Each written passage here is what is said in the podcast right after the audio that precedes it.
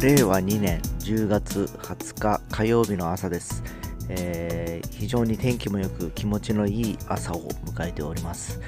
えー今日はですね、えー来月ですね、えー22、23日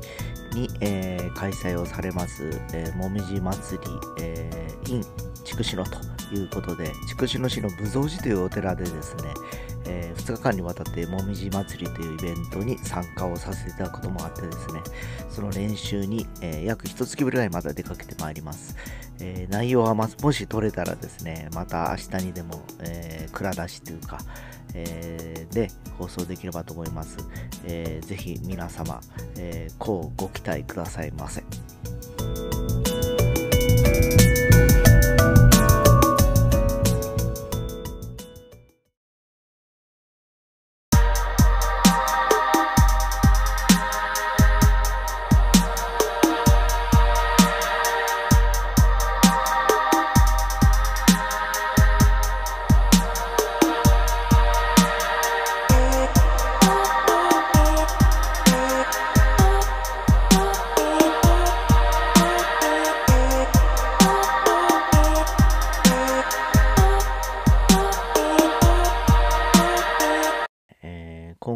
私の車遍歴という話をしようかと思います。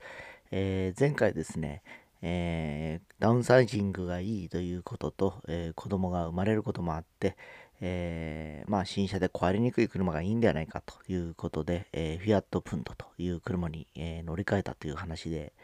え終わってたかと思います。で、ちょうどですね、え前回も話したようにですね、そのアレーゼ福岡っていうのがございましてね、当時ですね、アレーゼっていうのがアルファロメオと、えーフィアットの車両を扱っておりました。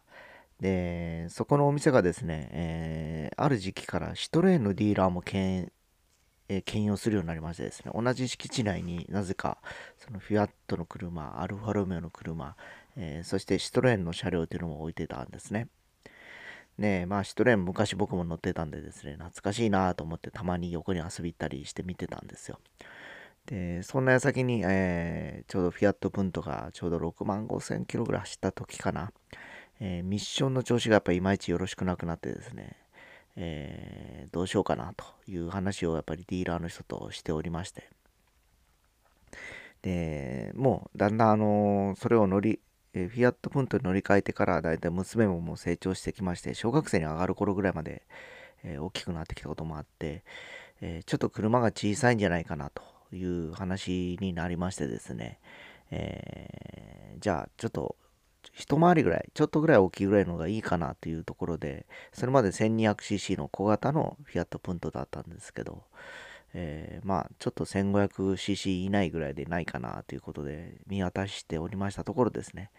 えーちょうどその時あのシトロエンの C3 という車がございましてですね、えーあのー巷ではですねちょうど復刻車のブームに入ってた頃だったんですね、えー例えばあのービートルがあの昔の形をに、えー踏襲したような形で新型車を出したりだとか、えミニクーパーですね、えの形を、え踏襲してミニが出てきたりだとか、でフィアットもあの500、えーチンクエチェントですかね、えが踏襲した形で新型が出たぐらいだったんですけど、えー時を同じくしてシトロエンもですね、えー昔ドゥーシーボーという車がございましてですね、えーまんま似せたわけじゃなくて、まあえーコンセプトとしては似たような、あのルーフが丸くてですね、えーかぼちゃみたいな車だったんですよ。で、まあ見ててですね、えー確かにあの排気量が 1400cc で今までが 200cc 広いというのとやはりあのちょっと背が高くなったりして、えーなんかこう居住性も広いなと思って、えーちょっとあのそれを見てました。で、えーミッションがですねただあの普通の車と違っててセンソドライブという、えミッションが載っておりましてですね、えどんなミッションかというと前回ちょっと話をした、えシングルクラッチのですねセミオートマチックだったんですね、えーだからあの坂道とかですね坂道発進をしなきゃいけなくてサイドブレーキを引かないといけないとかですね、えー要はあのマニュアルミッションの、えー、要はあの2ペダルバンと思っていただけばいいと思うんですけど基本あのそういったあの何て言いますかねクラッチがつながるまでの間っていうのはやっぱり、え、ニュートラルなんで下ったりするわけですよ。でよく坂道走る時とかサイドブレーキを引いてあの運転してたりしてたんですけどなんかこうまあミッションに昔乗ってたこともあってですね、えー、全然あの違和感はなくてか慣れるまでちょっと時間かかったんですけどある程度まで慣れるとですね、えー、普通に乗れちゃうようになったんですね。えー、で、まあシングルクラッチということもあってですね、非常にあの、何て言いますかね、回転がうまくいかないとギクシャクするような車だったんですけど、まああの、パドルスイッチって言って、あの、ハンドル裏にプラスとマイナスのスイッチもあったのでですね、声に自分でこう、変えることもできましたので、それであの、何て言いますかね、えー、自分の運転しやすいあのシフトチェンジってことでやっておりました。えー、確かにその同じメカニズム、確か当時、プジョーの2007っていう車に、1007だったっけなっていう車に搭載されてたんですけど、えー、なんと2年で壊れます。買って新車でですね。えー、で、当時、前回も申し上げた通り、5年間ですね、一応ディーラー保証というのがついてましたので、えー、壊れちゃったということで、えー、シトロエンに、えー、修理に出しましてですね、えー、まあ一応あの綺麗に治ってはくるんですけどねでちょっとそこであの話がずれるんですけど台車でですねその時に借りた台車がですね当時デイウというメーカーデイウだったかな。のマティスというちっちゃい車があったんですよ。あの韓国の車でですね。えー、1000cc ぐらいの車で。ただデザインはそれこそ十字アローがデザインしててですね、ちょっと可愛らしくてですね、えー、僕あの韓国の多分こんな経験あんまりしたことないと思うんですけど皆さん、僕韓国の車両に約一つぐらい乗ってたんですね。えー、でもそんな違和感がなくてですね、えー、まあそのデーのマティスでですね、えー、通勤してたんですけどね、えー、実はその台車が止まるんですよ、途中でですね。あの、今までそんなことないんですね。あの、借りた車が途中で止まるとか壊れるってことは、まずありえなかったです。えー、アルファロメオの時もですね、えー、ランチャーのデルあデルタやない、テーマとか借りましたけどね、オーディオが動かなくなることはあっても、車が止まったことはありませんでした。えー、まさしく、あの、なんて言いますかね、えー、通勤の途中に止まったこともあってですね、なんじゃと思ってですね、えー、なんかやっぱり韓国クオリティというかですね、やっぱりあの、その車に関しての技術力というのはやっぱりヨーロッパとか、えー、日本の車にやっぱり若干ちょっと劣る部分があってですね、えー、大したことなかったんですけど、若干その配線の部分だとかがおかしくなって、えー、それが、あのトラブルの原因だったりしたんですけど、結局、台車の台車で次、インプレッサを借りることなんですね。普通のスポーツワゴンかな。まあ、こいつが快適でですね、えー、もうエアコンも効くし、えー、車はスイスイ走るしですね、荷物も乗るしということで、えー、まあそれもやっぱ半月ぐらい乗ってたんですかね。で、ようやくシトロエンが C3 が帰ってまいりました、やっぱりあの戻ってくるとですね、え一番自分の車が乗り心地がいいというか愛着もございましてですね、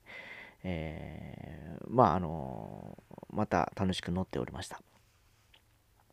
で、最初に僕が手に入れたシトロエン BX っていう車は、ハイドロアクティブサスペンションといってですね、ハイドロかな、ハイドロサスペンションか、っていうこともあって、エアサスだったんですけど、その車はですね、C3 に関しましては、バネ、バネだったんですね。えー、とはいえですね、まあやっぱりあのシトレンらしいというか、あの緩やかなロールが出ながらもあの乗り心地が良くてですね、えー、まあ、非常にあの快適なあの長距長距離乗っても全然疲れないという車でした。えー、その車に乗ってですね、宮崎とか行きましたもんね。あの、シーガイアとか娘とか連れてですね。で、高速走っても別に遜色もなくてですね、まあ 1400cc の DOHC だったんですけど、えー、非常に、えー、結局7年ぐらい乗ったんかな。えー、最後は今度は戦争ドライブではなくてですね、え、さっき言ったシングルクラッチっていうこともあって、クラッチ自体がおかしくなったんですね。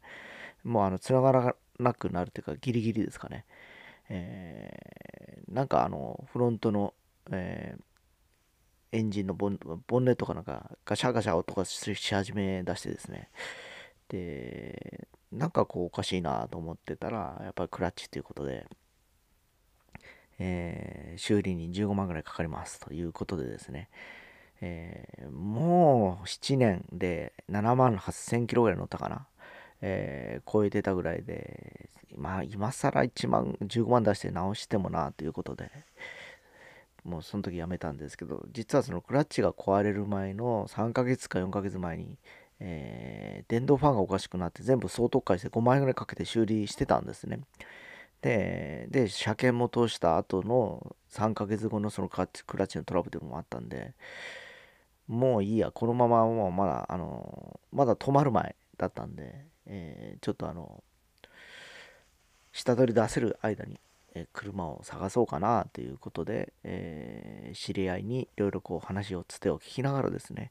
今所有する車のディーラーの、えまあ、店長と知り合うことになるんですけどね、えまさかその店長がですね、え音楽好きの、えギタリストだったとはという話がございましてですね、え、この次続きはですね、次の僕の車遍歴というところで、え、話をしたいなと思っております。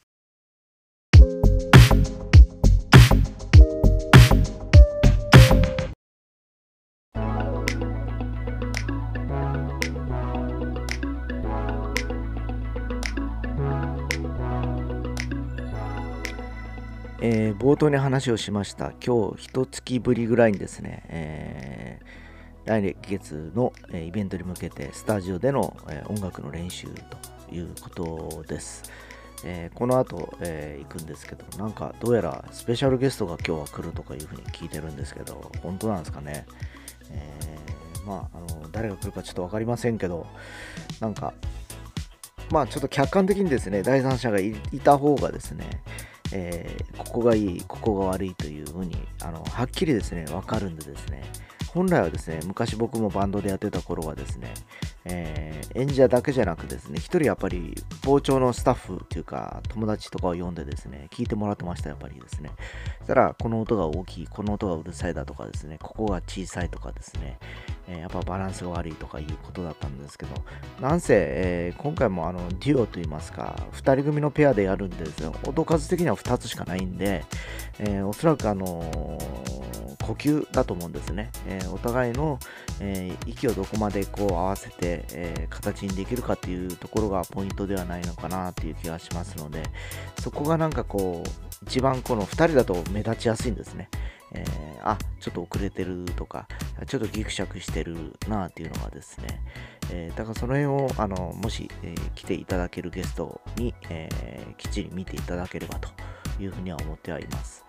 えなかなかですね、えー、本当あの、一番楽なのは弾き語りとか一人でやるのが一番楽なんですけど、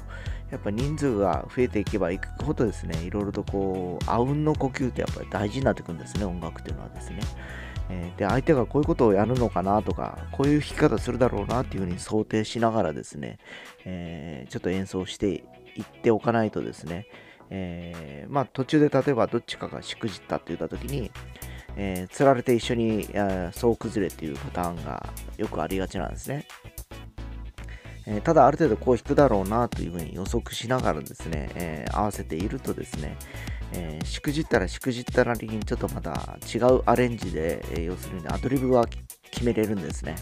でその辺はやっぱりきっちり相手の癖だとか、えそのなんですかね、呼吸感というか、リズム感というかですね、えいうのをちょっと把握しながらやっていった方が、実際の実践ではですね、えなんとままとまっていくっていうのもあるんでですね、えー、今回はですね、ちょっとあの、それも見極めながらですね、えー、ちょっとあの、検証していければなと思ったりはしています。まあ、いずれにしてももう一月なので、えー、ちょっとラストスパートにぼちぼち入っていこうかなと思ってる次第です。